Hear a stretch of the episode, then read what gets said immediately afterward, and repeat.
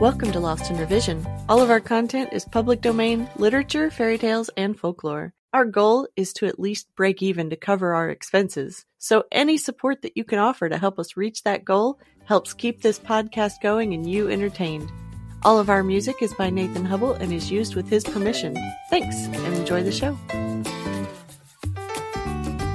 Chapter 2 Peter's Coal Mine, Part 4 Mother had told them more than once that they were quite poor now, but this did not seem to be anything but a way of speaking. Grown up people, even mothers, often make remarks that don't seem to mean anything in particular just for the sake of saying something, seemingly. There was always enough to eat, and they wore the same kind of nice clothes they had always worn. But in June came three wet days. The rain came down straight as lances, and it was very, very cold. Nobody could go out, and everybody shivered. They all went up to the door of Mother's room and knocked. Well, what is it? asked Mother from inside. Mother, said Bobbie, mayn't I light a fire? I do know how. And Mother said, No, my ducky love, we mustn't have fires in June. Coal is so dear. If you're cold, go up and have a good romp in the attic. That'll warm you. But, Mother, it only takes such a very little coal to make a fire. It's more than we can afford, chickeny love, said Mother cheerfully. Now run away, there's darlings. I'm madly busy. Mother's always busy now, said Phyllis in a whisper to Peter. Peter did not answer. He shrugged his shoulders. He was thinking. Thought, however, could not long keep itself from the suitable furnishing of a bandit's lair in the attic. Peter was the bandit, of course.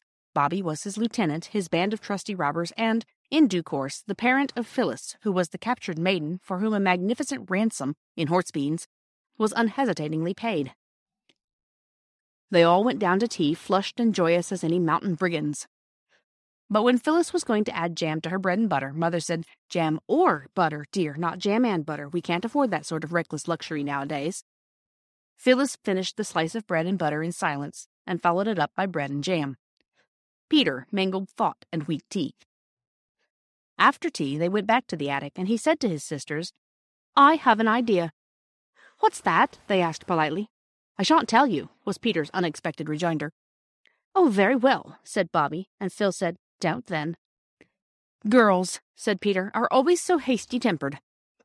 I should like to know what boys are, said Bobbie with fine disdain. I don't want to know about your silly ideas.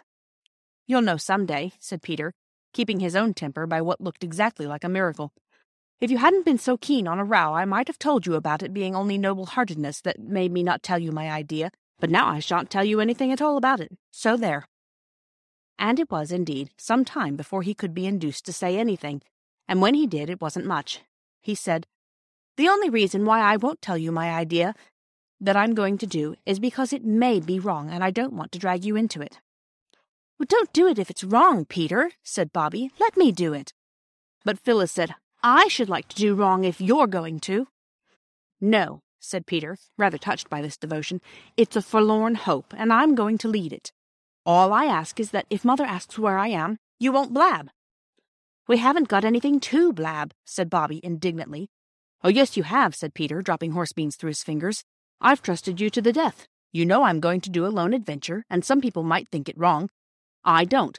And if Mother asks where I am, say I'm playing at mines. What sort of mines? You just say mines. You might tell us, Pete. Well, then, coal mines. But don't you let the word pass your lips on pain of torture. You needn't threaten, said Bobbie. And I do think you might let us help. If I find a coal mine, you shall help cart the coal, Peter condescended to promise. Keep your secret if you like, said Phyllis. Keep it if you can, said Bobbie. I'll keep it right enough, said Peter. Between tea and supper, there is an interval even in the most greedily regulated families. At this time, Mother was usually writing, and Mrs. Viney had gone home. Two nights after the dawning of Peter's idea, he beckoned the girls mysteriously at the twilight hour. Come hither with me, he said, and bring the Roman chariot. The Roman chariot was a very old perambulator that had spent years of retirement in the loft over the coach house. The children had oiled its works till it glided noiselessly as a pneumatic bicycle, and answered to the helm as it probably had done in its best days. Follow your dauntless leader, said Peter, and led the way down the hill towards the station. Just above the station, many rocks had pushed their heads out through the turf as though they, like the children, were interested in the railway. In a little hollow between three rocks lay a heap of dried brambles and heather. Peter halted, turned over the brushwood with a well scarred boot, and said, Here's the first coal from the St. Peter's mine. We'll take it home in the chariot. Punctuality and dispatch, all orders carefully attended to, any shaped lump cut to suit regular customers.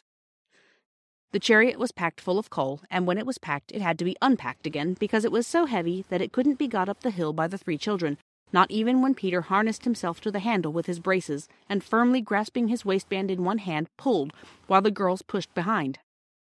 Three journeys had to be made before the coal from Peter's mine was added to the heap of Mother's coal in the cellar. Afterwards, Peter went out alone and came back very black and mysterious. I've been to my coal mine, he said. Tomorrow evening we'll bring home the black diamonds in the chariot. Thanks for joining us today.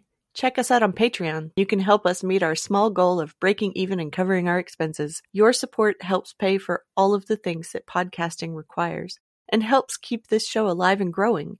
If you can't afford to support us financially, go give us a good review, subscribe or follow, and share with your friends and family. Feel free to fact check us and offer suggestions to make our show better for you. You can also send us an email at lostinrevisionpodcast at gmail.com. There's a lot more waiting for us all at the end of the road.